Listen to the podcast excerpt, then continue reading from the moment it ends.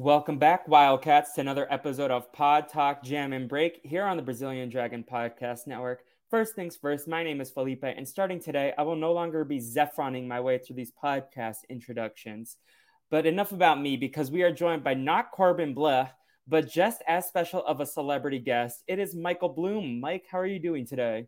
I'm doing great to be compared to the great Corbin Bleu. Uh, I do not have nearly as good jump roping skills. That's the only other thing I remember about him is that besides High School Musical was he was in it's called like Jump Right In. I think jump in, yes. Jump, jump in, jump in. Uh, yeah. yeah, but other than that, I would not say not much success for Corbin Bleu, considering that you know he was regarded as such a celebrity in the first episode. But listen, if I could be compared to that man's hair and dashing good looks and presence, uh, I am all the better for it. So thank you. Thank you for having me on. Of course. Yeah, it's a very timely time. It's very timely for the cast of Jump In to have a resurgence. Meanwhile, Corbin Bleu is on Disney Plus doing High School Musical musical series. Keke Palmer is in Nope. Uh, and that's very different trajectories for them. Same level, in my opinion. Exact yes. same career trajectory. Who would have known? Jump In is where it all began. Exactly. Uh, Mike, first things first, welcome to the Brazilian Dragon. Uh, we're so excited to have you here, and by we I mean me. but you, uh, all, you are. Listen, with no offense to the, the all the people you have greatly working behind the scenes, you are the Brazilian Dragon. Uh, so I think now I, I feel like I'm, I'm think talking to the entire network in the form of one person. Yes, very much. Uh, uh, what is your history with High School Musical and the Disney Channel universe in general? Oh, two very distinct yet very good questions.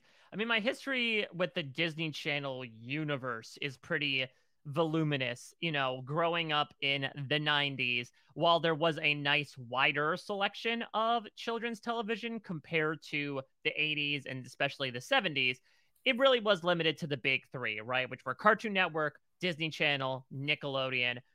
And I know people are like, oh, I'm a Nickelodeon kid, I'm a Cartoon Network kid.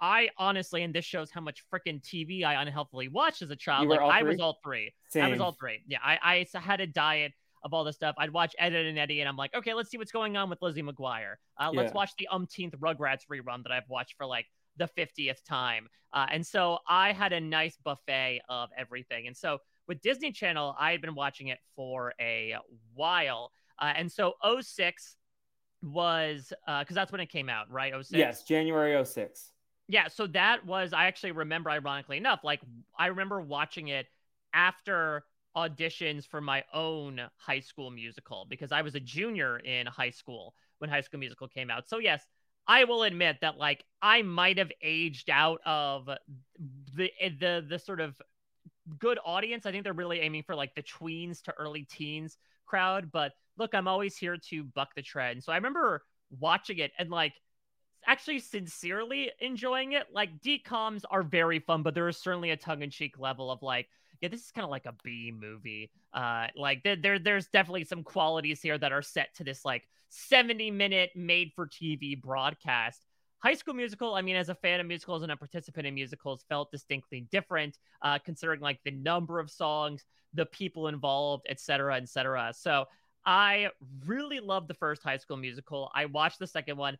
I did not have the wherewithal to watch the third one, uh, at least not in theaters, because it came okay. out what 2010. Yeah, that was like deep in my Disney Channel phase. Uh, that was in theaters. I want to say 2009 or 10. I'll double check right now. Yeah, because I was in college by then, and so it was tough to like a get a 2008. car. 2008. So I just started college, uh, so it was tough to get a car, let alone convince that car and the person driving the car to drive you to see High School Musical three yeah. on screen. So that's when like you know my sort of interest had faded though of course i always followed a lot of what uh, the cast was doing off screen uh, as well with all of their various projects especially with zephron and vanessa ann hudgens and then when this show came out high school musical the musical the series i was like i sure because this was also one of the first Disney Plus original series. Uh, yeah. And so it really was like the Wild West between this and The Mandalorian of, okay, this is original content for a brand new streaming service that obviously has a reputation behind it. It's not completely new to everybody, but like, let's see what they actually do.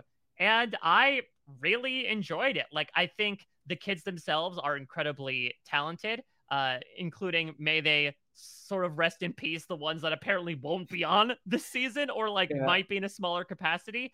Uh, it's a little cringe, I'll admit, uh, especially, you know, we'll talk about some stuff in this very episode, but like there is such a positive like attitude that all the characters buy into that I can't help but enjoy. Like in season one, when they when Carlos makes the High School Musical board game and they like play it the, at a house category. Yeah, and I'm like, like shouldn't you kids be drinking yeah. or like like like don't you have something better to do with your lives? But on the other hand, I'm like, this is very wholesome, and I love that as well. Uh, and it also shows a different, I don't know, opinion from me of the way Disney regards its products, where I felt for a long time, with the exceptions of sequels, they were more likely to just kind of put something out and then move on to the next thing. And this is like so much fan service, so much worship of this thing that it created that I think it is the Disney Channel shouting out a, a very fervent community that keeps them very well endowed in terms of, you know, funds to this day. So it's a show that I found myself like wanting to check out on a lark because, again, new streaming service barely any originals, and found myself like really enjoying uh and the different phases. What keeps me going, I think, are the the performances and like the surprisingly good original songs that come out of it in the midst of yeah, let's do a dance battle to like a club version of, of the the, song of the mob song from Beauty I have that in my notes because I remember you discussing it in the post show recaps Discord. Like, what in the wildness is this song? And I wanted to specifically ask about the mob song. I mean, it's freaking wild. I love myself the mob song, especially nowadays. Like, it explains uh, like 40% of America uh, can sort of be summed up in that song. I think there's a lyric, right? Like we don't like what we uh, what we don't we can't see or like what we don't mm-hmm. understand. Uh, and which again is incredibly applicable. But it was something that was dressed up for a different occasion. Yeah. And they said, screw that tuxedo. We're going swimming. And you're like, but I, I'm wearing this tuxedo. And as a result, like, yeah, you're not going to swim very well because you're swimming in a tuxedo. You didn't bring your bathing suit. And it was just this odd, one of the most square peg into round hole moments, not only in the show, but like I can think of from a musical perspective as of late. But they take so many freaking shots all the time with all this stuff that yeah I, I can't help but smile at at least the audacity of again, taking the mob song and saying, yeah, this is the good setting for a dance battle. Absolutely. We're going to make Beat It out of Beauty and the Beast. yeah, no, I I remember Jason Curtis Rivera said it was his favorite thing ever and his least favorite thing ever simultaneously. Yeah. yeah. Again, it's that dichotomy, right? Of like, yeah. God, this is difficult to look away from, and I can't tell if that's good or bad or both. Yeah, this the I mean, the thing that I keep coming back to is the dialogue is so cringy. Like whoever like I feel like they don't know how to write for high schoolers as someone who has tried to write a high school story before. And I feel like have you ever talked to a high schooler? Like have you ever interacted? Like just talk to the kids in the cast and see if they can punch up the lines for you. Um like yeah. some of the jokes have not landed with me and it's just so cringy, but I can't keep but watching. It's so entertaining. Yeah, that's the thing is that it's almost entertaining even more because of that. Because again, it's earnest. You you can tell that these are like 40 plus year old men being like, and then Nini says bet. That's what they say nowadays, right? They all say bet and yeah. they film TikToks, and that's all that they do. And so it is this really interesting way of Disney to like approach Gen Z culture, trying to do it as wholesomely as possible, but very much in this lens of like, we don't understand, but we're gonna try our best. Yeah. Uh, I wanted to ask if you have any favorite moments, characters, songs from the last couple seasons before we get into this episode.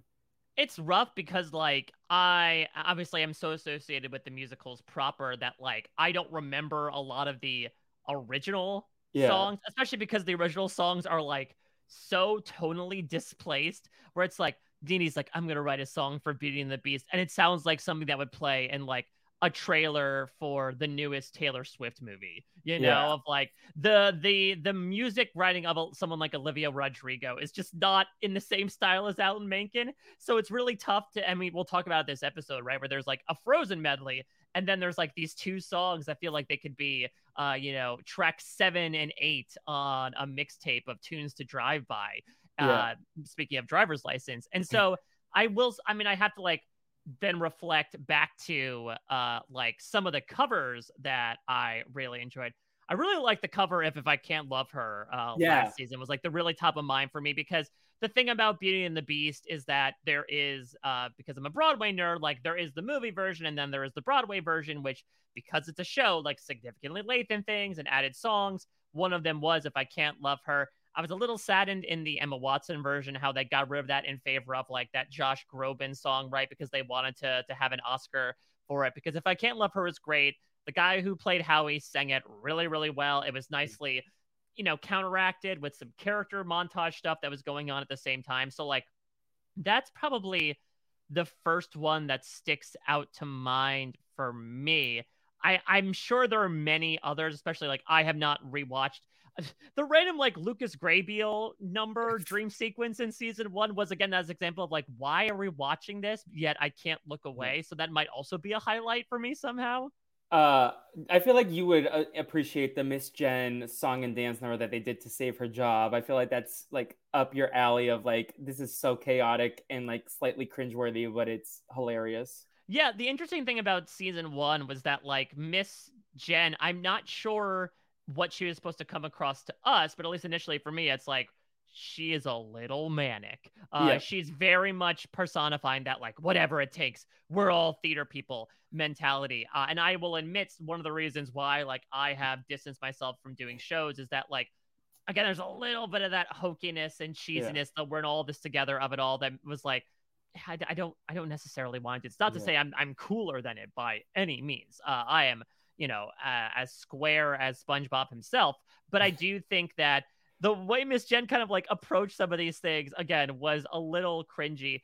But I like the fact that at least in season two they they dimensionalized her a bit, Yeah. right? Like gave her an antagonist in Derek Hough's character who was like even more over the top than her. Prove that like she may be a little much, but she really does love her kids and she loves the art. So like I came around on her. I also ended up uh, seeing Kate Reinders in Something Rotten. I didn't Okay. realize until I, I like looked her up that she was in the original cast of that. So I always appreciate that as well. Again, as like a singing nerd, I always like when they, and that's another good thing about the show, casting people who can sing uh, Yeah. instead of just saying, let's bring on like sort of known celebrity and have them try to muddle their way through. Like everyone here has a good voice. And I love the fact that they brought in like Broadway caliber talent who granted she's not going to do a lot of singing, but like if they need to throw her into a number with Lucas Grabeel, they'd be able to do so.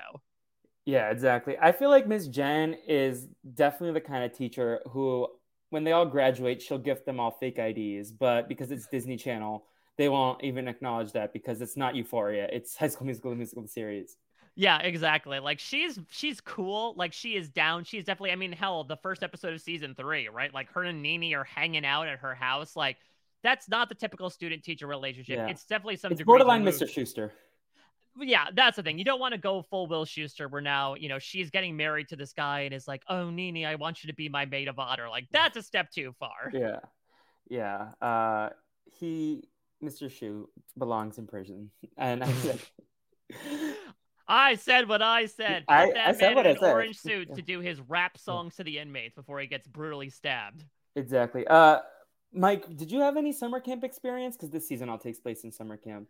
I did not know. Uh, for people that might have listened to like the sparse amount of times that I've talked about wet hot American summer in its various forms, uh, as someone had a lot of high functioning anxiety and depression as a child, like I was very much against sleeping over anybody's house. Like I barely did it. I was very much a homebody. I was very Yeah. much like a I can't go to bed, and if I'm in a different environment.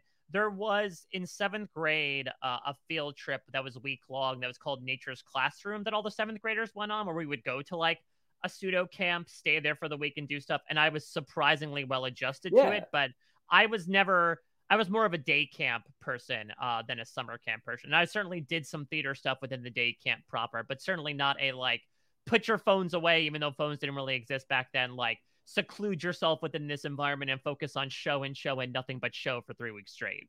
I can relate to that very much. The day my brother was born, I my dad was like, "Can you stay over with your friends that you were hanging out with during the day?" And I was like, "Sure." And then like at like 11 p.m., I just started crying. I was six, Aww. and I was like, "I want to go home." And my dad picked me up. Uh, like I think I did one sleepover successfully mm-hmm. during elementary school. Otherwise, they had to come to my house, and I would probably like go somewhere else in the in the house and sleep on the couch or something. Uh, I don't know. I sleepovers made me anxious, but surprisingly, also I did a fifth grade field trip and I was fine for that. Yeah, I don't uh, know. Maybe it's just like maybe there's almost safety in numbers that there are yeah. like so many people. Plus, it also like with those field trips, they really tire you out during the day. That like you you just are out like a light, no matter how uncomfortable you are. Versus like sleepovers, you might be up until like three in the morning, but like by and large, you probably are pulling some sort of all nighter just because yeah. it's so uncomfortable. I also think I have massive FOMO. Like, so mm. if everyone else went without me, I would be like, what are they doing? Like, even uh, this latest know it alls, I was like not able to make it. And I was like, ah, oh, the stress of not being there makes me upset. Now, is there more stress of not being there or stress of actually going, do you think? Uh, to summer camp or to the know it alls? I, I mean both. You know, there's because there certainly is this idea yeah. of like what I'm. Oh, I'm missing out on this stuff. But like for a lot of us, right? It's like, all right, I'm gonna make this effort to go there. And you yeah. get there, and you're like, ah. for me, for the know-it-alls, it was definitely stress about not being there because financially it would have been more stressful had I gone because I was like at that point I didn't have this Warner Brothers gig and mm-hmm. it was like mm-hmm. gonna be like not a good responsible decision for me to go. Um, also like flights and hotels, they would all add up, and I know I would be eating out all the time instead of like sustaining on like dollar pizza, I would probably go somewhere and sit. But uh, I, I, looked like everyone had fun, and then I went to Disneyland a couple days later. So it's like it all worked out, and everyone yeah, exactly. got COVID anyway, so you including myself. Or you'd be like Ricky and you show up like two days into it, like, all right, I'm here now. I'm a yeah. part of it. I made the impulsive decision to come here. Yeah. Um, last things before we get into the recap. Uh, I think you might be the first father I've ever had on the podcast. Oh, no the... daddies being invited onto the Brazilian Dragon podcast? I mean, open invites to everyone, but I just checked and I was like, I don't think I've ever had a dad on the podcast. Yeah, you checked all of our paternity tests, right? To yeah. make sure you told Maury here of like, now I understand why I had to pee in a cup. Now it all makes sense. yeah. Uh, the dad jokes in episode one. What were your thoughts? I mean, listen, that is my bread and butter even before I became a father. So, like, good on EJ because look, this dude has some issues with his dad in the first place. I don't want to psychoanalyze too much. He might be projecting of like I'm gonna be the father to these damn kids that I didn't have in my but life. Also so, the boyfriend of one of them, like blurring the yeah. lines. it's, it's it's odd, but I mean, he also is though like like he's the one who seemingly has the car. Like he was, he's the director, right? Like he is taking on this paternal role. I don't know if it's just because like the actor is taller and kind of resembles older than the rest of the cast. I agree it's an odd relationship, but listen, I can't be too mad. This is a great yeah. example rather than being like, all right, I don't know, I don't care what age EJ is. He likes puns. Listen, yeah. he's gonna associate with me. Yeah. Uh my favorite character isn't in this season, and I'm so upset. Uh Big Who Red. I know. I loved Big Red. That was also one of my favorite scenes, right? It was the post credits Marvel style in season one where he does the big tap dance number. Yeah. Because then that's another thing. Like Larry Saperstein uh, was like an entire, like just personified as an actor the entire time, but like was in 13, like has song and dance experience. We see that in that opening holiday. Uh, what do they call that? Like like a one take, almost like they try to do it like a yeah. lip dub, right? Where they like take them through the entire school. Uh. So I was really happy to see that, and I'm sad that he's not here. Did he's you, supposed got... to show up in one episode I saw, but uh, yeah. I... Can we talk about that for a second? So, yeah. like, how much Nancy Drewing have you done? It was it a matter of like contract negotiations? Was it just they were writing the scripts and they're like, uh, these people didn't necessarily fit the bill? Um, I haven't gotten a full answer. My assumption is some of them were they had other things going on. Lily uh, was supposed to be in some Batman TV show as the daughter of the Joker, the uh, oh. uh, woman who played her. But who knows if that's even happening anymore? So, uh, with all the things that have broken this week, news story wise, uh, Big Red, I, I think he had a movie, but I don't know if that's like. I think he would have shown up for this if this was like on the table. I think they just wrote around certain characters because at the end of the day, they wanted to like have some summer camp storylines, and maybe they wanted Ashlyn and Ricky to have not Ricky, Big Red to have tension. Uh, Seb and Carlos to maybe have some tension when they come back. But those were two of my favorite season two characters, uh, Seb and Big Red, um, especially after Larry Saperstein came out as bisexual. I was hoping we could get some storyline uh, yeah, for my representation needs. Exactly, and it's and it's odd, like.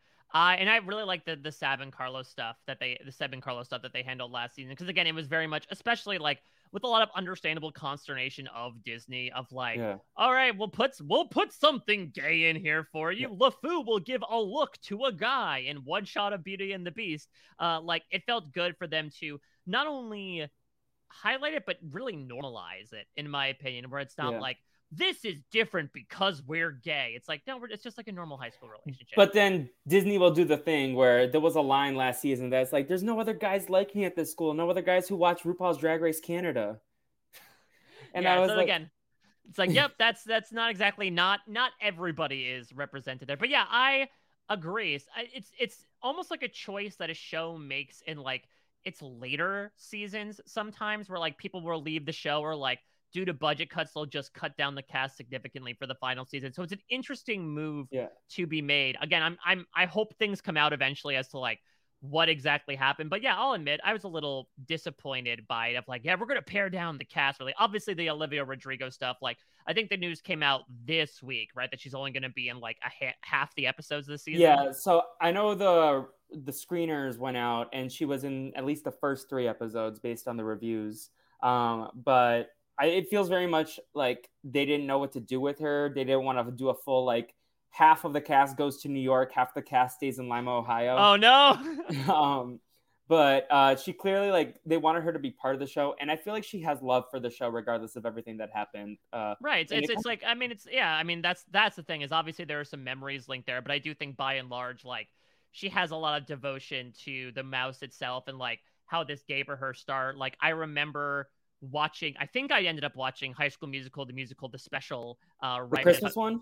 Not the Christmas one. It was like a behind the scenes one where they talk oh, about yeah, like yeah. uh her and uh what's his name Joshua Bassett like writing a song together in season one, right? And like all their uh trepidation and like approaching the showrunners and doing it and it's kind of cool to see obviously Olivia, Olivia Rodrigo grow from that. And so I'm glad that she's not full like Jennette McCurdy, right? Of just like I'm gonna write a scathing memoir in a few years about how Disney Channel is the is the uh, Disney in, lar- in general is the absolute worst. But then you also have to deal with this thing of like, yeah, you have this mega pop star now on your show. So I'm even glad they got her for the episodes that they did. Yeah. I was very surprised that when I heard the news that she was coming back to the show. Yeah, and I really like the song that she wrote for this episode compared to like some of the other original songs. Like Balance was fun, and we'll talk about it, but uh, this was like such a great song. I think it was like also slightly different than what we usually get from Olivia Rodrigo. Like she does more slowed down ballads, and this one was kind of more like it felt summer campy. Mm-hmm. Yeah, yeah. absolutely. Uh, but let's talk about the episode. So this is called Into the Unknown, episode two of season three. Uh, we start off with a lot of meta jokes about the the yes. summer camp, the series, uh, like and all this joke about how it's too long of a title, no one's ever going to know it. What do you think about the whole documentary thing? Because now it sort of warps my head a little bit. Yeah, I don't think it's supposed to because they don't really consider it. But like in shows like Parks and Recreation and Modern Family, they use the mockumentary style, but like they never acknowledge that there is a documentary being filmed as opposed to something like The Office. It felt like for a while they were doing that with High School Musical, the musical, the series, but like in this instance, are we to assume that from now on, when people are being filmed and talking into the camera, it is for the documentary? I have no idea because they could change the rules again next season, and yeah. it just makes my brain hurt. Because I even thought of the Office season nine as like, okay, is this like game changing for the world that we're in? Mm-hmm. Are they just going to keep following these people after the success? What if like the Disney Plus special is so much of a ratings hit that they're like, oh, now we're going to follow you in school, but then what the purpose of them? being there previously. It made my brain hurt. Um, and I don't like it. I wish they they stuck with one thing. I don't want to think about High School Musical, the musical the series, that deeply. I know, like now is it going to end with them being like, and now we'll debut our documentary, High School Musical, the musical, the series, within High School Musical, the musical, the series, and then all of our brains simultaneously explode. Exactly. Uh, this has been renewed for season four. I don't know if you've seen oh, nice. that. Yeah. No, was... I didn't see that. That's good. I actually was a little not worried about it, but like you never know, especially yeah. again, you were talking about like recent news with stuff like HBO Max, especially with streaming shows. Netflix, we know, is very much about like the three and done policy usually. Yeah, of, yeah three seasons, then we'll usually cancel it. So you never know, but I'm glad that at least there there's enough here to keep them going for whatever musical they're going to do next. Exactly, and I I want to see these actors continue to grow before they uh, do more stuff. Like I think Sofia Wylie's incredibly talented, but I also uh, think that like she can grow more here before she moves on to the next thing. I and I like that she's kind of filling in the like lead shoes yeah, ironically enough, she finally gets it after season one, right? Yeah. She's finally the lead. Gina 1.0 comes back in more ways than one. Exactly, yeah. Uh, but I do, I know myself, I have a tendency to love that sort of mean woman of color at the start of a show who then like gets softened up as the series progresses. I mean, just speaking about Santana Lopez, let's just uh, be completely hundred percent, yes. But uh, yeah, so uh, we see Maddox playing the bugle, and uh, regardless of summer camp, uh, that is not a way I want to be woken up. I like the sound of a bugle. If I hear it too many times, it'll start making me anxious whenever I hear one. Yeah, so this this Maddox character is so interesting. Uh because like she is the stage manager and we had that stage manager character in the first two seasons as well but like she was not singing and dancing at all. Like this woman is bert from mary poppins. She's a one woman band. She played guitar last time. She played a bugle now. It's clear like I am pr- I'm thinking that she is eventually going to usurp or possibly EJ will step down and she will take over as director because she has some good instincts here. Yeah. Uh, she is a woman of many talents and just a complete mystery box. I'm so curious about what she was doing with those Twizzlers at the end. Um, yeah, like what the hell is she offering it to some sort of pagan god in the middle of the forest? So they released the titles for the next couple episodes uh, through episode six, and next week is the Woman in the Woods, and I feel like that uh... has to be connected. So it's probably some sort of like urban legend of at the camp. Yeah. We have You've to... seen Avatar, right? The TV show. Yeah. Why does it remind me of that lady who bloodbends? Like, um, like is she the yeah, woman? Yeah, yeah, yeah. So that'll be interesting. So yeah, well now instead of like sticking into the other high school at dark, we're gonna have like all of them wandering around the woods at dark to try yeah, to satiate this woman's bloodlust. Normally happens uh, at summer camps, but uh, more not Disney Channel appropriate. I feel like. No, I would say, listen, they've gone a little bit more mature, especially now that they're starting to add like more adult content in there. But I think that's a bit of a step too far for High School yeah. Musical, the musical, the series. Exactly. Although the fact that these are both this and Euphoria are about the same age group, it's very wild to me. Yeah. Do you think they're gonna put on Frozen and you see like a uh, needy audience be like, "Wait, is this effing play about me?" yeah. Elsa was actually inspired by uh, Mr. Mazzara. Oh my god! Well, now it all makes sense. I'm putting two and two together. Yeah. Um, so Ricky, we get the title sequence. Uh, Ricky is awoken by Carlos steaming his face. Uh, yeah. As a musical theater kid, did you ever do that?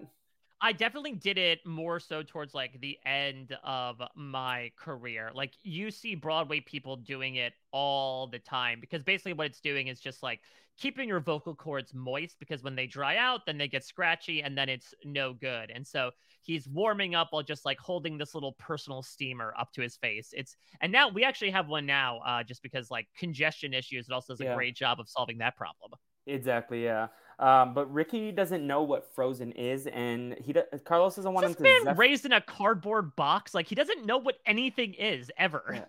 Ricky continues to frustrate me at times. I know he showed some character growth in the last episode, but like he was very full of himself in this episode, thinking Jet was trying to be like him. It's like no, Jet was just scolded and he had to go somewhere. But and and also like uh like he doesn't know you. Like it's not like yeah. the those eighth graders that follow around Gina, right, and like want to be in her shadow. Like this dude doesn't know you from Adam. Uh, I also loved again the meta ness, right, of Carlos just calling out the fact that like yeah, you're kind of walked ass backwards into lead roles yeah. two times out. That's not going to work at this theater camp.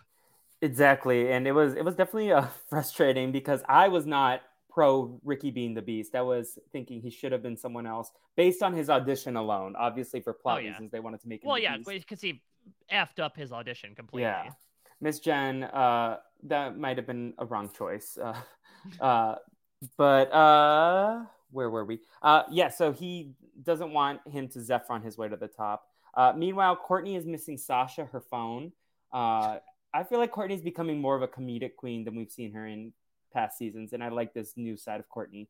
Well, I think because well, season one she was very much like the friend, the sidekick, right? Season yeah. two they did give her a bit more dramatic stuff with the the crush plotline with Howie. He's gone now. We'll see if she might find a I'm romance. hoping Courtney is Anna or Anna. I'm hoping Ooh. that's what they go because yeah, they I'm hoping spotlighted her a bit. Yeah, I mean we can talk about casting as we go along here. I hope, to your point, like uh, I hope Ricky is Hans. Like I would love this idea of like him having to reconcile him possibly playing a villain uh, and being like, okay, he was the leading man, the hero, the quote, the capital G good guy for the past two musicals, and now he has to play someone who like manipulates someone else romantically to get what he wants. It would be very on the nose. I, I, Sam and I were pushing for him to be Sven just so he has like a supporting role instead for his. That's but that's so demeaning. Now that could be used as a punchline, right? Of just like him standing with antlers on the stage the entire time, but like to go from, I mean, that is quintessential big fish in a small pond to vice versa, right? Of yeah. like playing lead roles in your first two shows to now you're a reindeer who just brays on stage. I would be here for it because I feel like I would rather be Hans than Kristoff if I was speaking personally. I feel like Hans is more fun to play. And well, Ricky yeah, villains, villains, that. especially Disney villains, are almost always more fun, especially compared to the leading guys. Though I think Kristoff had some like at least some funny stuff yeah. to him, right? If it's more so like the prince from Sleeping Beauty, then yeah, get him the hell out of here. In those old Disney movies, like the leading guys were just such cardboard. For sure, for sure. Uh, Gina 1.0 returns. Uh, she tells Ashlyn and uh, Courtney that the I forget the word the the trio. Uh, yeah, when the, when they audition, yeah, when they audition together uh, yeah. last, which was again such an odd thing, but sure, we'll they make They did like work. a RuPaul dance style song, uh, yeah, instead and, and, of a musical theater number. Which again is very odd in terms of auditions, but again, mix in as many different types of music as you want to. I mean, I guess I can understand it. I can understand Ashlyn and Courtney being like, "Don't fix what's not broken," but Gina being like, yeah, listen, Nini is like gone. I want to do my own thing for once. Yeah. And should we get this partially dream sequence, partially her singing in the cabin? Balance is the name of the song.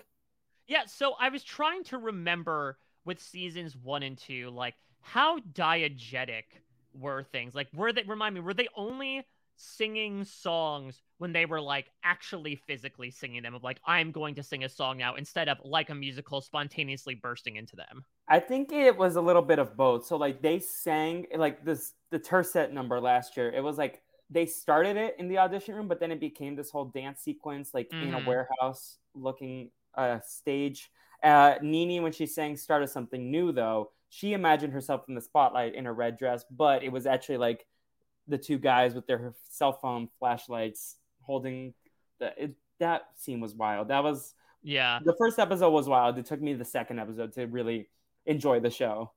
I also um, remember uh, there's that one song that like she and Courtney sang in the alley together that like again was more so this is a yeah. musical than okay we're just singing songs when it's appropriate. Exactly, and then they also sang there was like the ensemble at prom who were jumping around like to that same melody. Yeah, so like I think it's it's it's slowly but surely, and this happened with Glee as well, right? That initially uh, Ryan Murphy was very much no, the only songs are going to take place in the Glee Club, and like they kind of threw that out about halfway through season one. It's tough to do. It's a tough regimen to maintain. So like I don't blame it whatsoever. But to your point, I thought this was fine. Uh, yeah. You know, I thought it was fun. I liked all the color jumpsuits. That's pretty much my only note for the song. Yeah, it was a fun dance pop number, but uh, Gina's had better ones in seasons past. Like I like the one at Carlos's birthday much more last year. Um, mm-hmm. What the name of it was, I could not tell you, but I like that one better. Yeah. Uh, so we get Gina and Ricky afterwards, awkwardly trying to walk up to breakfast, and Ricky's like, Gina says, "Can we start over?" And Ricky does the whole rewind uh, motion. What did you think of this? God, like nobody does this. Just yeah. nobody in general does this. It is absolutely terrible. But I guess again, the thing is that it's supposed to be terrible. At yeah. the same time, is like, oh, he's physically rewinding himself. Remind me. So there was that whole thing in season two, right? With like the the chocolates where like you know she thought it was him and was kind of holding a candle for him and he obviously didn't have feelings for her but then also kind of did at the same time like where was that love triangle at the end of the season so at the end of the season ricky and nini started having their issues with the rose song he deletes the instagram comment of mm. like she should make her own music they break up but gina and ej are really bonding at that time they go out for risotto at some point or no uh, yeah, they went out for risotto. weird. Oh, where are the kids like? Uh, they go out for a nice risotto. It's really a, ri- a nice rice dish for these youths. Very bougie youths, but I mean, EJ's dad did pay for him to get reaccepted into Duke, uh, so he has the money. I suppose so, but it's odd to have just because be like, all right, I can't wait to go out for some cordon bleu, uh, or not Corbin bleu. Like, truly, this is what screw mozzarella sticks. Uh, I want to dig into my canapes, please. Uh, yeah, they they have some bougie taste uh, at East High these days. Um, but then she also had that whole episode where it was spring break and she got trapped in the airport with that other guy. Um, yeah. So she was kind of self discovering herself uh, throughout the back half of season two before uh, she and EJ officially date. Mm-hmm. But uh, it seems like from this, it is hinting towards, especially now that like Ricky and Nini are officially Splitsville, that like yeah. now the triangle's opening back up again. Yeah, I'm just so I get, let Ricky be single for a little bit. I'm just like I know this is true to high school experiences, but I feel like Ricky needs to be by himself for a minute.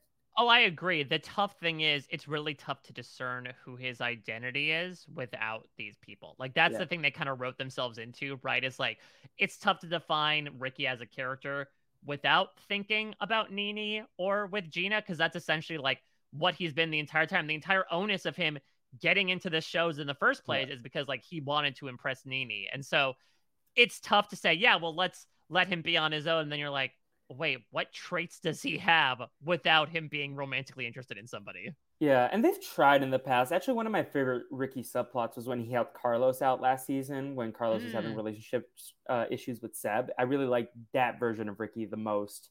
Um, but we'll see what they do. They definitely have a Gina, Ricky, EJ love triangle because even Gina's giving looks at him when he's auditioning.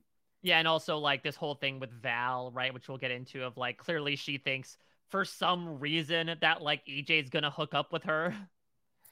I I was like, I really want Gina to be Elsa, but mm. I feel like she's not gonna be because of Val, because Val yeah, we'll talk about it, about like uh is Val a Lily, right? Or is she going to like have a heart in the end of like how evil is she really? You know, For you sure. get you get a sense when she's like, Oh, don't worry, like you shouldn't worry about casting, I'll take care of that. You're like, something's afoot here. She might make a grab for power. Yeah. How do you feel about continuing the summer camp story and then circling back to Nini at the end? Or do you want to go in chronological order? Oh yeah, let's let's do that. Let's okay. let's just do that because again, it's two incredibly geographically separated storylines that yeah. really do not merge together whatsoever. Exactly. Yeah, Nini's doing her own thing, uh, having her own "the kids are all right" moment. exactly. Uh, EJ ends up introducing everyone to Val. Maddox says that she's a CIT now. She's in college studying psychology because her intro to movement teacher didn't believe that she was a human. Oof, yeah, that is a theater class in a nutshell. I mean, you experienced that a bit with like what happened with Nini last year, right? That yeah. People who take these things incredibly seriously will just be absolutely scathing. So Val is played by. She looks so. She's familiar. in the Zombies franchise. Meg yeah, that's what I'm thinking. Meg Donnelly. I also think yeah. if you love, if you watch that short-lived ABC show American Housewife, I think she was in it as well. But yeah, she's a Disney Channel kid, so it's nice yeah. to see her returning to her roots. Yeah. Uh, are you aware that JoJo Siwa is going to be in this season? I had read up on that. Like, I'm looking at the cast list and I'm like, JoJo Siwa is going to show up. I guess they're going to do some sort of like, I don't know, some sort of like. Is she uh, the woman in the woods? Because Sam was saying that he his prediction is her and Maddox are going to be a thing. Interesting. Well, it says that she's an alum, so like I don't know if there's going to be some sort of homecoming. Yeah that might be happening at the camp. Maybe she'll come to the performance as like, oh yeah, all the alumni are coming yeah. out, and maybe that's how JoJo Siwa will show up. Yeah, and Maddox even mentions in the scene after uh, Courtney volunteers to do hair and makeup with her that she had a falling out with uh, previous campers that she ran with. So maybe there'll be some drama. If there is a love tension storyline between Maddox and JoJo Siwa, whose character's name is Madison, that would make me anxious. Too Maddox and Madison. That's yeah, that's a little too close. Listen, there are certainly thoughts like narcissism and same-sex relationships, right? Of like you date someone who who who resembles yourself. That's almost too much on the nose of like you have the similar name Yeah. to me. Have you seen the new Neil Patrick Harris show, uh, Uncoupled? You have so much on your plate that you probably haven't had time. I had heard about it. So this is the one with him and Peter Krause from Six Feet Under, right? Or am I thinking of something else? I, I think you're thinking of something else. It's him, Okay. Tisha Campbell. It's by the guy who created Sex in the City. It's like uh, he gets uh, separated from his boyfriend of 17 years and has to learn how to be a gay man in New York City dating in the modern age. Interesting, Um, and especially as like an older man as well. Yeah, but there's a couple in his friend group called the Jonathans, two Jonathans that are married to each other. Oh, that's very fun. I like that. Yeah. And like that's just what it Yeah. But the Heathers were with each other. Exactly. Uh, Courtney, uh, yeah, so EJ doesn't want to tell anyone about his new directing gig. Uh, Val's the choreographer, and she's going to help him with the cast list. I, this is just like a terrible idea. Which again, textbook teenager, so I can't like fault him too much. But just like putting it off and hoping that that will somehow eventually resolve the problem itself.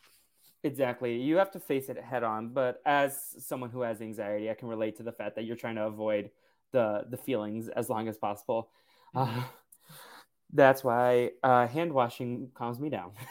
Yeah, exactly. uh Courtney wants to help Maddox, and then Maddox says no, but then she's about to say yes when she leaves. Uh, I don't know. That was a little. They lingered on Maddox for a second. Yeah, I'm not sure. So Maddox says that she is an acquired taste. So look, I I apologize greatly if if I'm crossing any sort of lines here, and feel free to edit this out. But I personally took this as some sort of reference to her being on the spectrum. I'm not sure how Oh. far that is, but like that's what I'm getting this sense of of like she gets along awkwardly with people, and that might be some sort of reason why. I did not. I just interpreted that she she's kind of like a hard shell to crack. But that is an interesting uh, analysis that I hadn't actually considered, and I would actually kind of applaud them if they tried to do that in a good way. I'm that's the, that's a the- big if. Yeah, Yeah. I agree. So that, and that's why I was like remiss to like even put it out in the first place, just because again, I, I don't want to make those suppositions because otherwise, yeah, it could just be as simple as like she comes across as a bit of a know-it-all, like a little bit of can do everything, but it turns out that she does want Fred, but she's also pushing them away because of it. It's complicated. It's teenagers, but yeah, Maddox is just incredibly enigmatic here because she's also like the stage manager, but also doing hair and makeup. Yeah, she she has a lot on her plate, but I will say she's someone I'm interested in learning more about. Uh, Jet is also someone that I I we only have eight episodes. I hope they don't waste that much time getting there. I know you and Kevin talked a lot about the boys and how they would often surprise you with. It's a very different show, the boys. No, I mean it's, it's quite literally the same thing. Like, Yeah. uh, you know, I can't wait for the orgy that's happening in the next episode with the woman in the woods. yep that's that's definitely happening uh but uh so the boy you said you would talk about how the boys would surprise you with how quickly they would get to a point that other Mhm. shows would drag on and i'm worried that this season might drag until like they to the ultimate couple episodes to really blow everything up and i i kind of want them to speed it up with only a couple episodes left yeah, what do you think is his tragic backstory? Like i when I, think he's related to Corbin Bleu in some capacity and Corbin Bleu's making him be a part of the camp oh, that's interesting because the first thing I thought of, and this is not going to happen because it's so stupid, but I love it. Is uh, remember? Do you did you just end up seeing the movie Trolls with Anna Kendrick and Justin? I have not seen that one, but I know I know the movie pretty well. So I will spoil things a bit. Apologies to people out all there. good.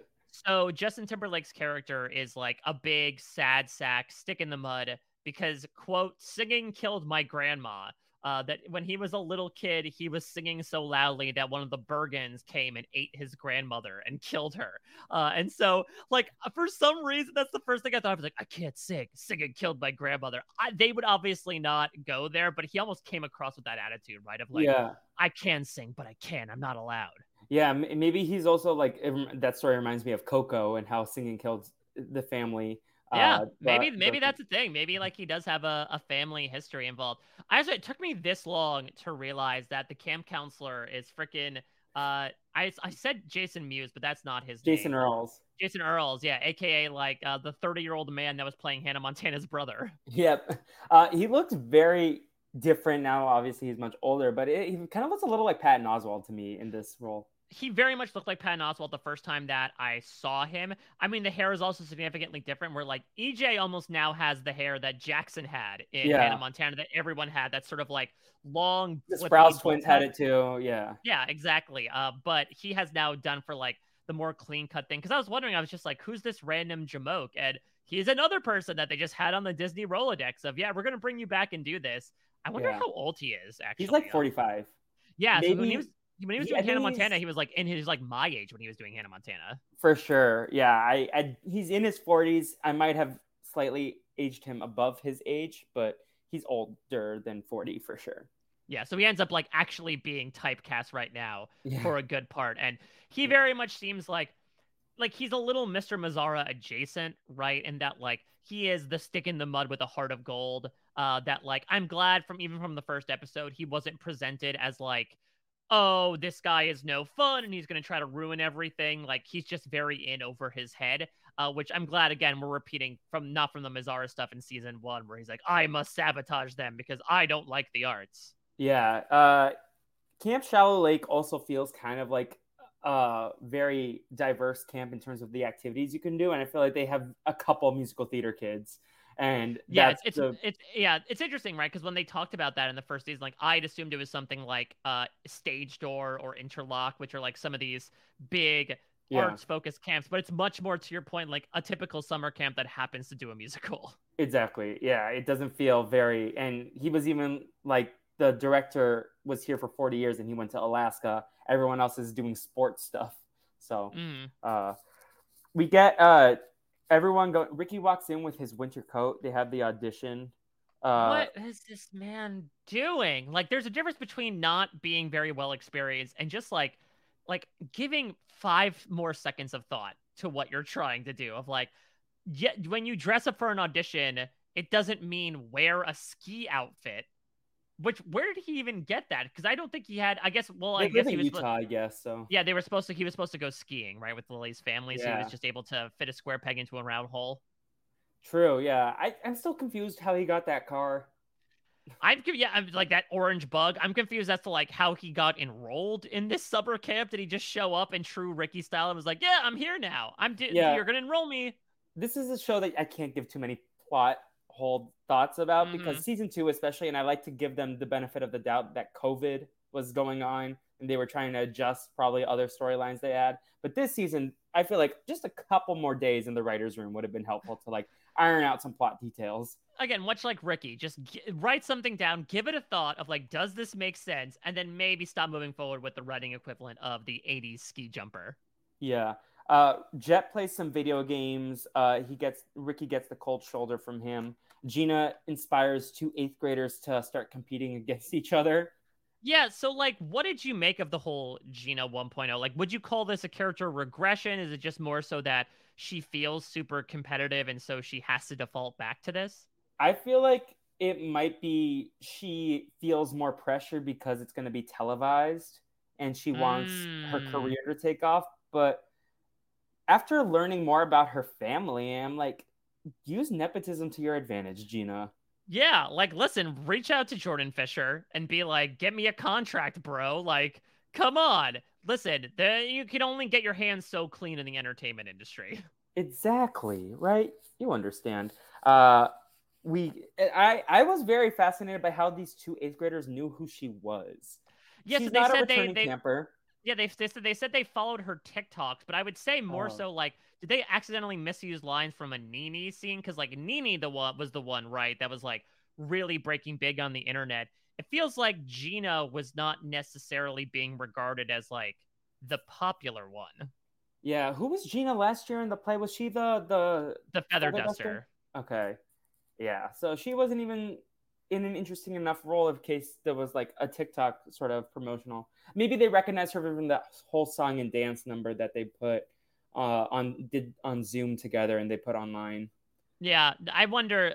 Like, clearly, we're planting a seed with these eighth graders, right? Like, this poor freaking girl gets so diminished uh, because she thinks she's supposed to compete against her friend that we get in the auditions. Like, do you think we're gonna keep getting storylines with them? Gina's gonna breed little hers here. I hope we get storylines. I don't want them to set this up and not at least somewhat follow through. It doesn't have to be every episode, but every couple episodes could we check in with these two. I also like them in terms of I thought they had unique style and brought a different flavor to the show. Do you get a sense as to like, do you think they looked age appropriate for eighth graders? Do you think they look too young, too old? I feel like they look like seventh, eighth graders. Yeah, I think okay. they maybe maybe uh, one of them maybe could have been ninth grade, but they looked the one who looked so sad definitely definitely looked middle school. Yeah, yeah. The sadness is truly associated with middle school. She felt most appropriate. There. Oh, trust me, I know. um, we get our uh, eighth graders to be competitive. Val offers to cast, and Ricky shows up late. Uh, we get Dewey pop by the cabin and tells Jet to swim or go to musical theater. And I love the line that he was uh, allergic to chlorine, and Dewey's like, "Well, that's exposure therapy." Not the same thing, but as as someone who has done a lot of exposure therapy in my past, I'm like, "Oh, I I representation, sort of." there you go. Exactly. Nothing like Hannah Montana's brother to like advise people from a, a mental health perspective. Yeah. Uh, I mean, is he the camp therapist? I guess if he's the director. It seems like he has to do everything. Like we don't see any other adults at this camp. He has a walkie-talkie telling people to check the cabin in ten minutes. So yeah, but I don't know. This might be like a nanny from Muppet Babies situation where it's like just him and maybe one other person. They got yeah. They have two counselors on the whole not the lot. What's it called? The cabin. The cabin. Exactly. Yeah. Um, we get our audition sequence uh, for the first time in forever, mashed up with "Do You Want to Build a Snowman?" Now this is a mashup as opposed to what they did last week with "Start the Party." Yeah, which was a, a little odd of just like, ah, we're putting on different tracks, but we're mainly singing the same song. This was good. I think this ended up meshing out really well. I think this actually worked a lot better than last year when it was okay we're all doing a group audition by singing bell uh, yeah. to have this be again back to more of the audition setting and then just mashing together everyone's auditions i think was was really good. And i think i mean nearly everyone except for the kid that was supposed to be frightened beyond all belief and pee on the floor did really well. For sure yeah. And i i like the little i don't like that they story wise, auditions together don't make much sense. It's like usually one at a time or you're all yeah. in a line. But I did like how for that one scene they had the two girls being like, "Okay, Anna, bye. Okay, bye." Like, yeah, I think maybe sometimes with that they might like this is more of a callback thing, but like they would yeah. want to see certain people together, and it also might be a thing of like. Well, you're the two youngest people here, so you're probably going to be playing younger mm. Anna and Elsa, yeah. even though that they sing what maybe 30 seconds of an entire two hour long show. Definitely, and then maybe they could be some of the trolls or someone in the ensemble. They'll definitely. Yeah, they can be the the one that goes. By the way, I don't see no ring. The little baby troll with the cute yeah. voice. Yeah, I hope. I, I they're definitely going to be young Elsa and Anna. Um, I mean, there's no other choices. yeah, I mean Sven. Sven is still on the table for someone. Could, they could they could be two part parts of the Sven costume, yeah. like or the they could do costume. what's the trench coat thing where they yeah, like the like Vincent Adultman. Uh, yeah, where one will sit that. on the other shoulders they could do that as uh, one of the characters. Maybe Olaf. They could both trade off. Yeah. Olaf. Who do you think? Do you think like Carlos is going to be Olaf? I don't know what Carlos is going to be. I feel like Carlos is set up to be the villain of the season, and I'm excited. Well, yeah, we'll talk about the ending that like he crossed something out. I feel like he was initially cast as Olaf because, or he might be end up being Olaf because it's very much Lumiere to me of like yeah. comic relief sidekick character, which Carlos seems to be. I mean, Big Red is perfect for Olaf or Seb, either one of them. Like, and look at them, they're gone. Yeah. Um, so we get the auditions, and then here's some Marvin Nini stuff. We'll get back to that. Uh, EJ doesn't have scripts printed out, so Maddox encourages him to do uh, verbal line readings of the song. Oh, this was so. I'm glad we cut away from it after a while because, like, to have Courtney try to sincerely speak the lyrics it's just I don't know. I, I, think it hits too close to home for me, yeah. right? Of like the acting this song of like pretend it's like a monologue and like really feel how you would do it. Like it, it just it, it really hits me in like a, a, space that reverberates me back, you know, almost 10 years. So yeah. I I like got a little bit of goose pimples when it ended up happening.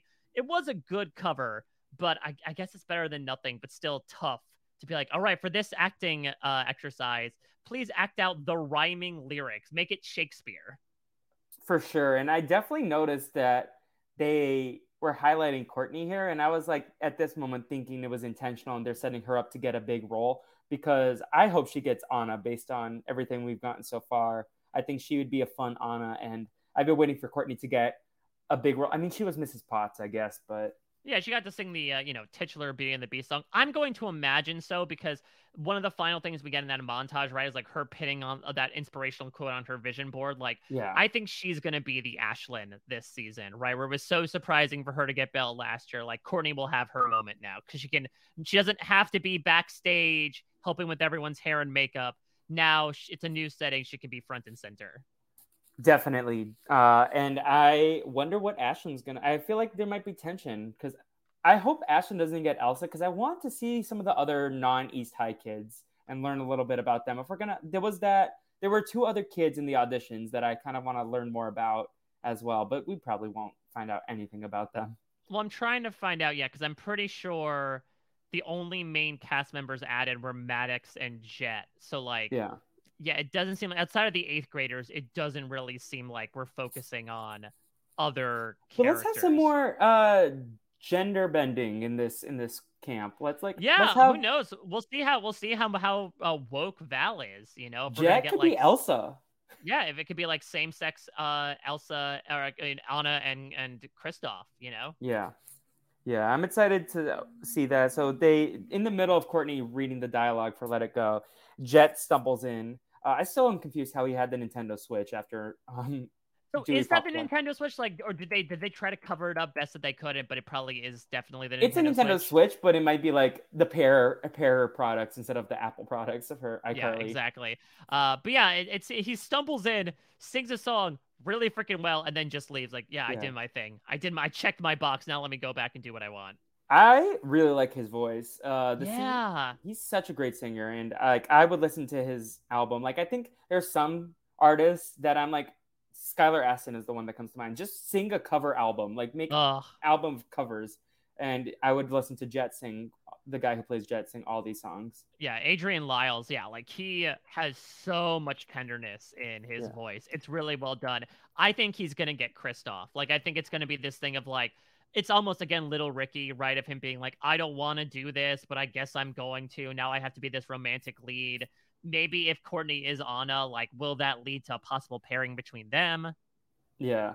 I was hoping that Jet would be Hans. Or, well, does Kristoff sing in this one, or do you think they'll add the Frozen 2 song? For... They might add a then they're lost in the woods. I mean, they yeah. called this one right, like into the unknown. So I think yeah. they are gonna bring some Frozen 2 stuff into it because otherwise he just has the the little like random ditty that he sings and I, am waiting for more Camp Rock songs. Uh, I yeah. So, so what was the Camp Rock stuff? Because I think people initially thought it was supposed to be Camp Rock, but then it was Frozen. Are they bringing Camp Rock into this? They they're singing its on for sure. That was the only song they released before the season started. Uh, and it's for Color War themed episode. So uh, which is coming, I think, in like a few weeks. Since yeah, that's episode six. So uh, and then they had start the party, quote unquote. Um, but hmm. uh, do you think Arisa Cox will show up as a cameo? I mean, I would love that. I think she's a little too big of a get nowadays. Sure, Maybe yeah. if she wasn't a producer on Big Brother Canada. Now she doesn't have any time for this type of ish. For sure. Yeah. Uh, Queen uh, Georgina, I forget her last name on the show, but it's Arisa Cox on the movie. It's Arisa Cox. Just, yeah. We don't even need her character name. She'll just go yeah. by her name, Arisa Cox. For a different, definitely. Uh, so uh, we get uh, Maddox and Val. Uh, they do the dramatic reading. I liked how Ashlyn went and supported him on the piano. That was like a kind gesture. Um, a yeah, little character I, moment for her. And I like that. I feel like we didn't get a lot of that in season two because again, like Ashlyn was the leading role, but fun yeah. for her to to be in that place. Uh, and yeah, it seemed like there was a lot of support for him. Like we haven't really gotten a lot of jealousy or anything, mainly because again, this guy's doing all this against his will.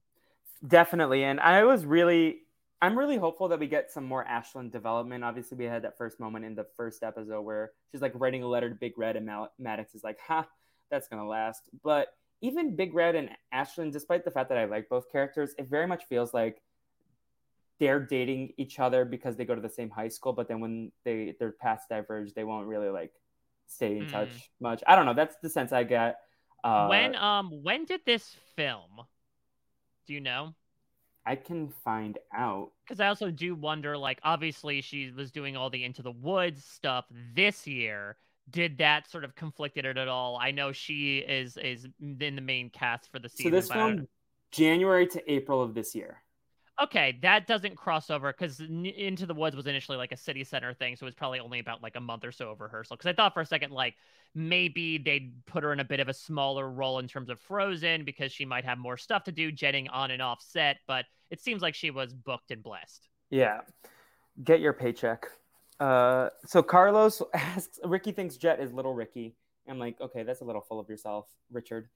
Uh, Carlos asks if Val needs help posting the cast list, which is a wild request. I know he just wants to see the cast list, but oh yeah, it's it's incredibly transparent. And this is also coming from a guy who like clearly I love Carlos, but he clearly has like uh power issues right? Yeah. Like even last season, uh, last season when it was him and Gina, like as associ- like co choreographers, like there was a lot of tension there.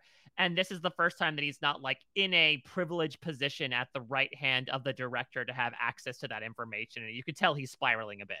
For sure. Uh, we uh, Gina offers EJ to break up for the summer because she doesn't want to add another thing to the plate.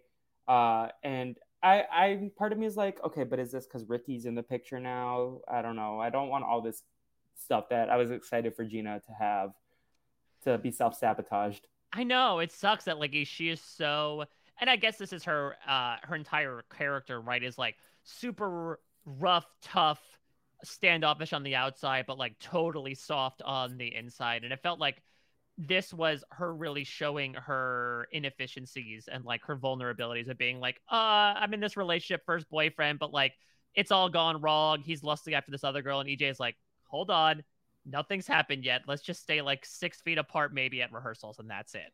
For sure, and uh, I'm glad that they're still together, but we'll see what happens. Obviously, they're setting mm-hmm. things up uh, for the other side of it to be combusted. Uh, and then we go to the Nini storyline and she sings a song. But in the montage, we get uh, Val struggling with the cast list. Uh, the uh, Ricky leaves Jet a note and Jet throws it out. EJ hits Ricky with the pillow. He freaking decks EJ with a pillow. Like, yeah. what's that thing filled with bricks or something? it possibly it could be styrofoam. They who knows what. I know, like EJ had like a big recoil to that. That is not just feathers, my friend. It, it seems painful, but uh, hopefully that was just a one take and they got it in one, so they, he didn't have to do it multiple times. Uh, but you mentioned Courtney with the with the cork board and the manifesting good vibes yeah. stuff. Also, there was a whole ass swing in their cabin. What the hell is that? yeah, I forgot. I noticed that. And also, Ashton brought herself the whole rose. Yeah, that's a lot. That's a lot. And also, like, you, you could have filled so many other things in your suitcase to take like this prop from your high school musical. It's incredibly important to her, understandably so, but a little odd to bring that chunky of a thing with you. I I overpack, but I will not bring something unnecessary like that. Yeah, especially because again, like the way camps are set out, right, is like fairly open flooring. There's a chance things might get taken in the middle of the night, especially if they're brought to altars. Also, this might just be because of my OCD, but I wouldn't want anything I cherish to get dirty and gross at the summer camp environment. Yeah, well, at least that's why it's in its little cage, right? Yeah. To not actually touch the rose itself. Yeah. Um, but uh, the girls are speculating that Maddox has ulterior motives, and then we see her making a shrine with some Twizzlers in the forest. Uh, yeah. What do you think? I, this is not a show like Lost where you can speculate what's going to happen each week, but what do you think is going to happen? I would imagine it is something where there's this like urban legend about a ghost that lives out in the middle of the woods. I don't know why Twizzlers would be the sacrificial thing to make unless this is like a kid who died, uh, which is a little dark again for Disney. But I have to imagine this is what it's for because Maddox is sort of like the keeper of the keys when it comes to things around camp, right?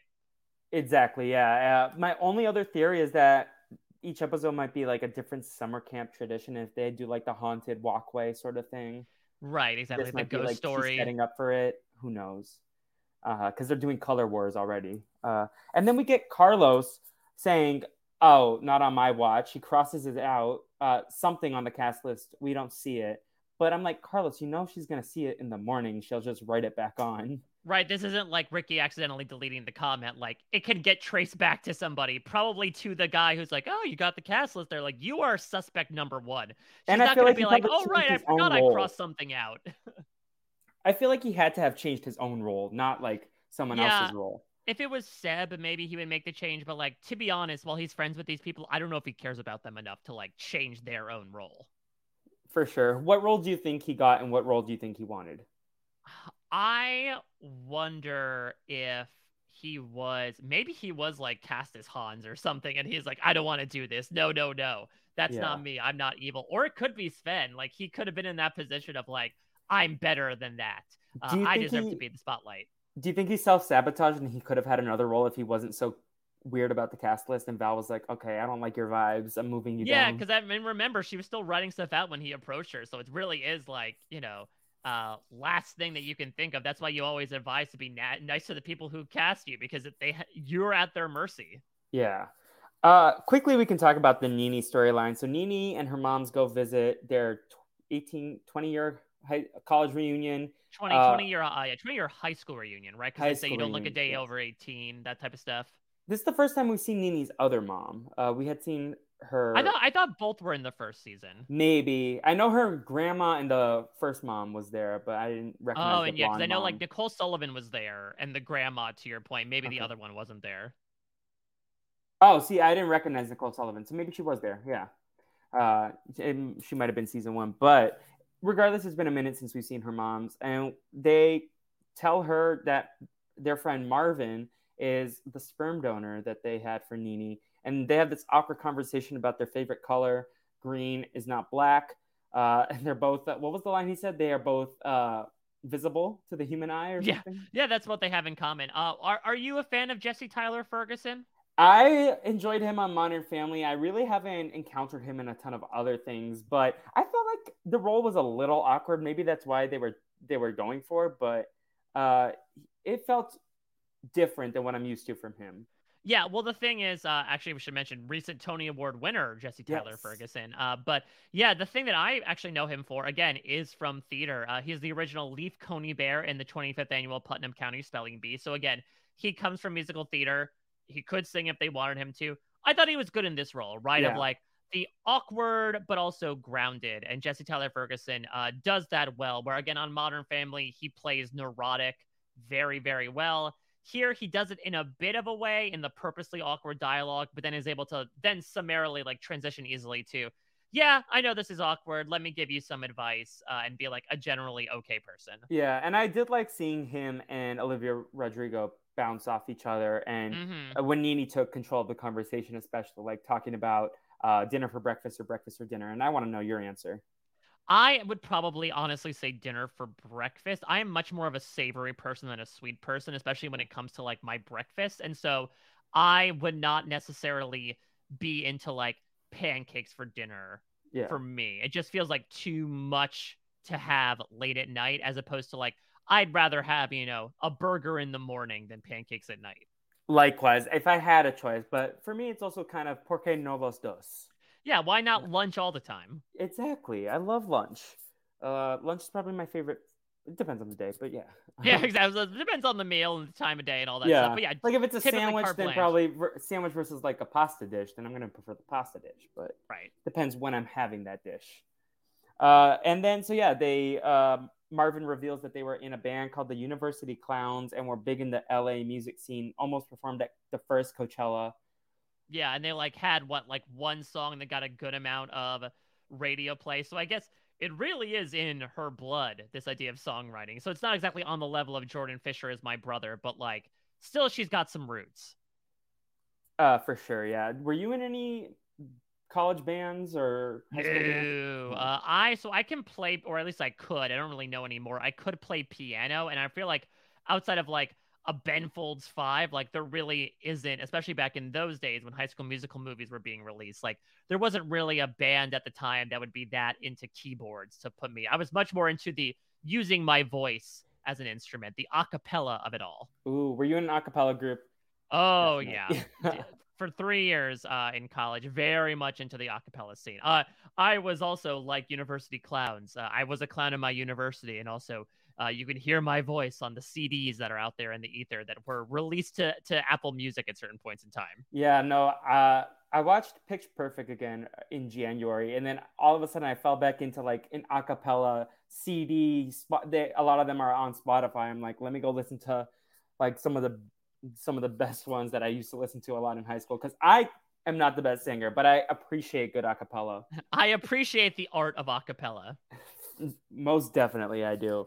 Uh, and then she sings a song when they go to the reunion, and um, it's called "You Never Know," which was different than most Olivia Rodrigo songs, but it has the Orad style.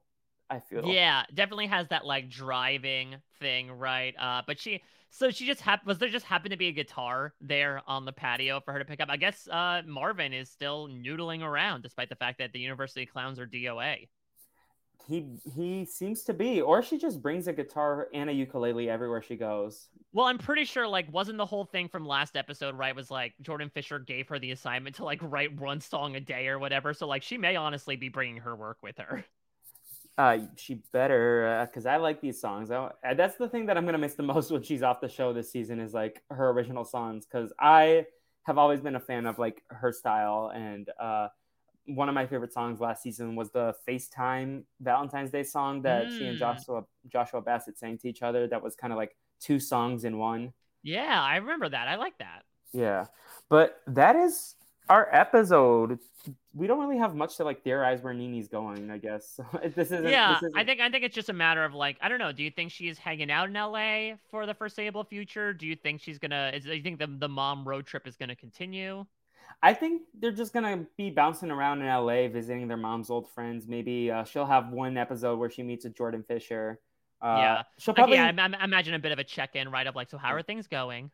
Yeah, uh, I assume if next episode's her last episode, she'll be back in the finale in some capacity. Yeah, I would imagine that too. It's sort of like okay, and maybe they finish off her little mini arc next episode. I don't know if you noticed in the credits, she's a special guest star, Olivia. Oh, Rodrigo. I did not notice that. I still thought yeah. she was part of the main cast. No, she's a special guest star. Uh, main cast. Uh, yeah, they. Uh, Kate Reinders was also guest star last episode. Interesting, interesting, interesting. Yeah. So, do we want to get into some of our segments real quickly? Uh, Let's segment it out let me see how this share screen works because sometimes it gives us issues. Window, Chrome tab. Nope, that did not work.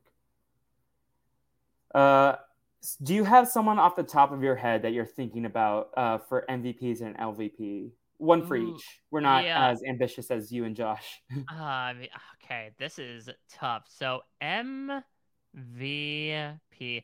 I might give MVP to Jet just because I was so incredibly impressed with him kind of breezing in and uh, you know being able to to just sing his ass off, and then almost even more for like then just completely like leaving, you know, just be like, ah, screw it, I'm gonna go back and play video games. Like I admire that audacity of don't give an f, and so yeah. I, I think I'm gonna have to give it to Jet here. Okay, and then uh, I who do I want to give my MVP to? I want to give it to Courtney. I feel like I was close to giving her one last week for comedic reasons, uh, but I feel like this was a good episode for her. Uh, hopefully, it's the beginning of an arc. Jet was someone I considered, uh, but I had no real other people that I thought about giving it to. Uh, Alex and Emmy are the two girls, right? I don't know. Okay. Uh, yes, sure. I have a whole list of past characters, but I need to fill it out with the current characters. But mm-hmm. uh, do you have uh, LVP ready, or should I go? Um, why don't you go first? Okay, I'm gonna give it to uh, Carlos. I feel like he's putting his hands in too many cookie jars. He's gonna get caught, and he's self sabotaging himself, and in a very transparent way. He was the one who like probably bothered me the most in this episode. Yeah, I think Carlos is a good one. I think, oh, yeah, Carlos is good. I'm honestly between Carlos and Gina because I think that Gina did not do some great stuff. I do not think the decision to like, hey, girls, pit yourselves against each other is a really good thing to suggest uh, yeah. in general to people, but especially to like these young, impressionable people. And I do think a lot of that talk about her defaulting back to Gina 1.0 is like meant to show that that's not a good thing. So it sucks. I think I'm going to give it to Gina. Okay. Gina getting on the board if it was season two, she would have been cleaning up on those MVP points, but not this year. Um, At least not and, yet. She has a, some time to turn around. Yeah. Do you have a favorite Frozen character? I want to ask all the guests this season that. Favorite Frozen character. I really liked Hans. Uh, I think it it's uh it was you know he was voiced by uh now I am losing his name uh the guy who won the Tony for Tootsie from Crazy Ex Girlfriend Santino Fontana. Uh, and so I love Santino Fontana. So like I love that song. I love Love is an Open Door. So it's almost like I love the stuff that's associated with uh with his character in Frozen more so than the actual character. Though I do think he did a fun heel turn at the end of the movie that I certainly did not expect. So I think I'm gonna have to go Hans here. Nice. And do you have a favorite Frozen song as well, or? Oh, it, I really did like "Love Is an Open Door." I thought it was funny, uh, and I thought it was well sung between him and and Anna. So, yeah, with him and Kristen Bell, I'm I'm gonna go with that. I think that was the first time in the movie that I found myself like legitimately impressed uh, and like really enjoying the movie for what it was back when we saw it in 2013. Yeah. Um, okay, let's move on to the. I'm trying to think if I have a favorite song. I like the I like the '80s song from the '80s rock song that Kristoff. Yeah, Lost. It's very fun. It fits in. Does not fit in whatsoever with Frozen 2, but like objectively, it is a very fun song to listen to. Okay. Uh, so in terms of the the songs, uh, how would you grade balance? Okay, so this yeah, so so the tiers are I want it all, which is like uh A. awesome top tier. Yeah. Fabulous, which is like pretty good. Bet on it, which is mid, as the writers would say the kids are saying. Stick to the status quo, which is below average, and walk away, which is just like forget it. Yeah, we might workshop uh, these tier titles, but for now, I just themed it after that. Yeah, you have to Frozen theme it now. I the would... Camp Rock ones were easier. Uh, fire, We Rock, start the party, two stars, and then tear it down. I would say it it might be bet on it for me just because it's like fine. And so if that's the fine tier, I'd say probably it goes there. Yeah, for me it's also kind of like the fine. I think the Joshua Bassett song was in that same tier last week, uh, in like a slightly above tier. And I yeah, feel they're like, like, I'm gonna go get in this car that I don't own. Yeah, uh, and then uh, for the first time in forever, do you want to build a snowman mashup? I put it in in fabulous. I put it in like the uh the the it's definitely better than balance. Uh, I thought it was a good mashup again, unlike what they did last year. It's a fun song to sing, and I think the people that were singing it did reasonably well in it across the board. Yeah, there were only a couple parts in the Bell one last year that I really loved, like Olivia Rose Keener. Is that her name? Uh, the one who Lily. plays Lily. I loved her part in it, but everyone else was kind of not super exciting to listen to besides her. But this one, I agree with you. It's in that fabulous tier. Um, and then what about Jet's version of the song? The, I might be enamored, but like, give me the green. I might put this in the top tier. I, I will as well. So no, it's a, no it's a really freaking good cover. Like it's a really good cover. That's why I'm hoping he gets like some form of. Again, I know Kristoff doesn't really sing, but like gets a leading role for an understandable reason of like doing the anti Ricky, right? Of like lame audition but big role versus really great audition and small role. I hope he's able to actually get a part that is worthy of the performance he gave. Yeah. Um. Uh, well, who knows? They could. Musical theater rules of real life don't apply in this universe. Uh, Miss Jen had uh Nini write a song that is not allowed in musical theater. Right. Um, but who knows? Maybe they'll write some songs for him, or just put a camp rock song for him there. Um, but I yeah, maybe he you. could be like the one camp rock character in Frozen of like, oh no, where are you from? I'm Joe Jonas. yeah, exactly. He had they put like two other prosthetic heads on his shoulders to represent all the Jonas brothers. Yeah. Um, and then lastly, uh, I don't know if you agree with me, but I'm definitely putting "You Never Know" in the top tier. But uh, I really enjoyed that song. Maybe it will get old for me rather quickly, but when I was watching, I was like, this is very pretty. I really like this. Yeah, I definitely would put it by proxy in the top tier because I liked it better than the medley. Uh, I was not like as enamored by it as you were. I think I think Jet's song was still the, the my favorite song of the episode, but it was a very strong song, and I do think it's almost like radio worthy as well. If Olivia Rodrigo decides to take it outside of Radio Disney, definitely. And I I I feel like at the end of the season, I might readdress some of these song rankings. And if you have changes to yours, I'll DM uh, you if I'm like, ah, screw it all. I hated you. Never know. Set it to the bottom. I slept on it. Uh, yeah, definitely allowed on my end. Uh, but Mike, we are coming to the end of our podcast. Do you have any final thoughts on this episode, or do you want to start getting into the plugs of it all? No, I mean, I think it's been an interesting season so far. I like the change of setting. It has made it feel a little less samey same like we experienced with season two. Again, I'm saddened that we pruned down the cast mainly, but I can understand uh, these people are having their careers expanding. And for whatever it is, I'm excited to see whatever happens next with these kooky group of people and the ghost that happens to be craving their flesh that exists outside of the forest there. Yeah. Um, I just got breaking news. Uh, Sam says that he would give Gina the MVP this episode. Uh, Whoa! Because he says that for someone in her position, she's handling a lot better than most high schools, like with the jealousy part of like Val and uh, Maddox. I don't know if I agree with that. We'll have a discussion next week, Sam. Yeah, I don't know. Uh, like I don't want to necessarily measure her against the metrics of other high schoolers. But again, like the yeah. the bar is I wouldn't even say the bar is set. The bar is like all over the place. There, one piece of the bar is over here, over there, but the way they write these yeah. high schoolers in the show. And he sent me his list of uh, MVPs and songs, but I'm gonna let him talk about it all. I'll give him. Let, let him put words in his own mouth. Exactly.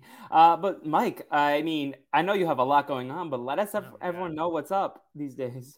What's up? A lot is up at the moment. Uh, so, if you are a reality TV fan, I'm doing a lot of exit press. Uh, I, am an entertainment journalist for Parade.com, where I'm talking to people recently who are verified entertainment journalist. Recently verified. Look at that blue check mark. I can't wait for. Nope, I'm not going to say I can't wait for eighth graders to approach me and talk about it.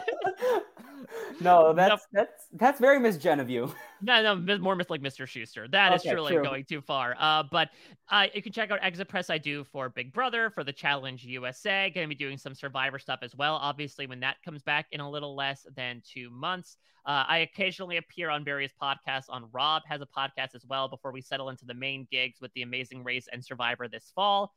Post show recap is where it's at at the moment. It is where it's at all the time, but at least with the stuff I'm doing. Josh Wigler and I are finally finishing a three year journey of talking through Lost. We did all the episodes. Now we are counting down the episodes due to a rating system that we gave to each episode. We are doing the final episode, counting down the top 10 episodes of Lost next week, which is incredibly, or sorry, the week after, which should be incredibly exciting. I'm covering Westworld as well with Josh and Joe Garfine, uh, which is wrapping up its last couple episodes maybe ever. It's recently announced I'm going to be doing coverage of House of the Dragon, uh, which is airing, uh, not Brazilian Dragon, but I'm sure it's still in the family uh, on August 21st on HBO. Very excited for that. I'm doing coverage of Lord of the Rings, The Rings of Power uh, for post show recaps as well. So lots of things happening out there on the podcast world. And thank you so much for having me on. Uh, you know, you. I watch a lot of shows that uh, I do not get to talk about. And so I always like jump at the opportunity to say, hey, you watch this random show, come onto a microphone and blather about it for an hour and a half. So I'm, I'm very grateful to be extended the offer. I'm super grateful that you decided to do this. Like, honestly, it's like such a treat. And I've been listening to you for over eight years, if not more. Oh, like, I please, remember, my wrinkles are showing now. Well, you were probably like around my age or a little younger when you started, right? Uh, yeah, I was. Uh, I was about 24 or so. okay, yeah. So I just turned 25. So, uh, perfect uh, like I remember where I was. I was at listening to you and Rob talk about San Juan del Sur, the prisoner dilemma part mm-hmm. of uh, Exile Island that season. Uh, and I remember exactly which porch I was on when wow. I, I was like, I like this Mike Bloom guy. I hope he does more stuff. And I got what I wanted. and and maybe even more so. Be yeah. careful what you wish for. Exactly. Uh, do you have anything pop culture that you don't get to talk about like on podcasts, but you think people should check out?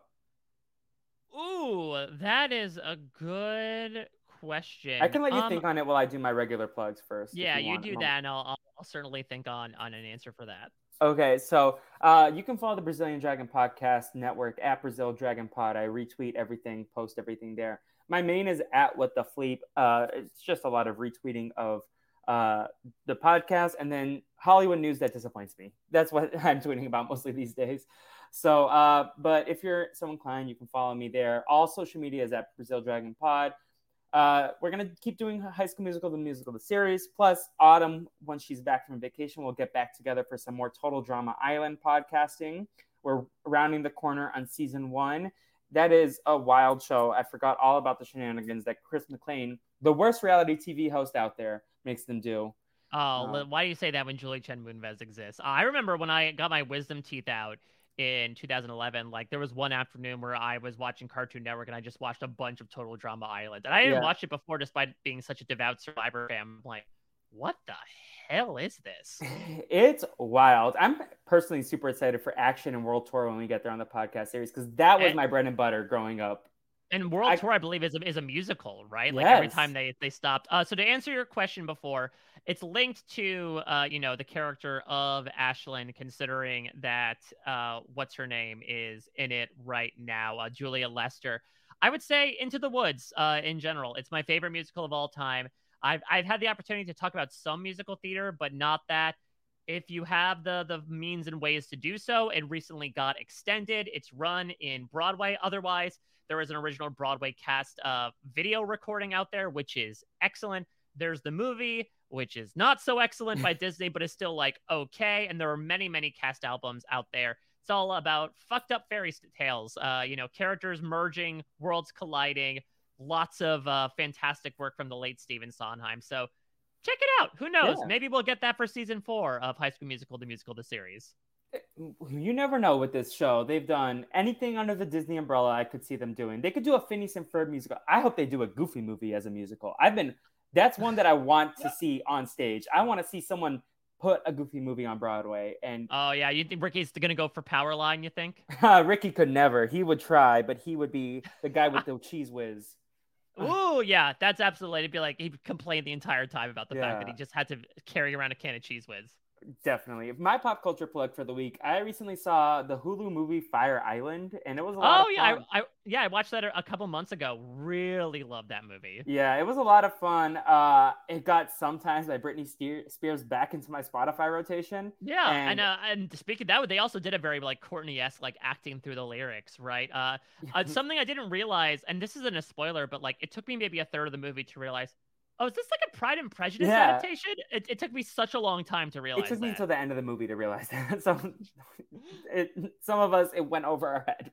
but it's really well done. Love Joel Kim Booster, love Yeah. Bowen Yang, uh, He- and it's just a really strong cast. I'm really excited for Joel Kim Booster. He's getting a lot of flowers. Honestly, uh, uh, I could see him as the Human Torch in Marvel. If- I feel like that that would be a good role for him.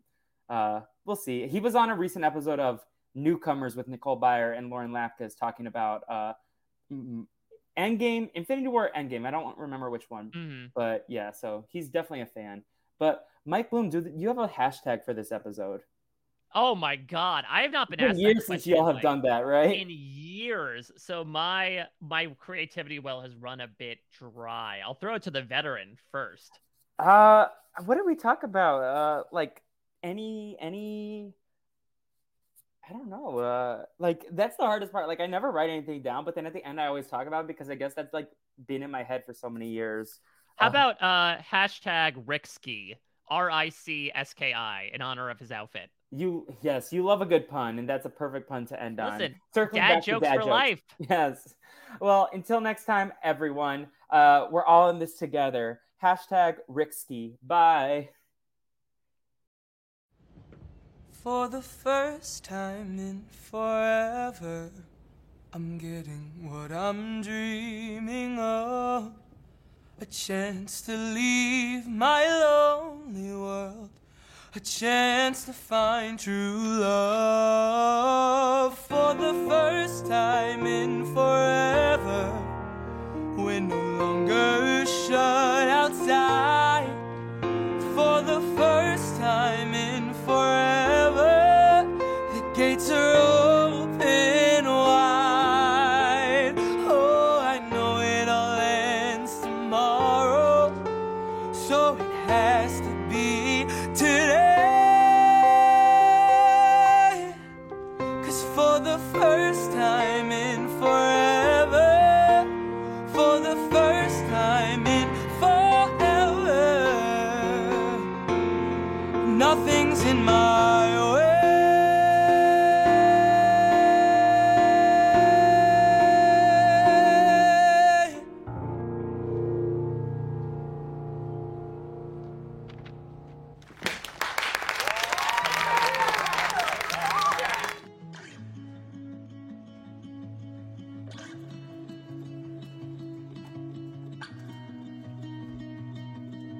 chapter begins, the pages turn in the wind, the story's so unpredictable.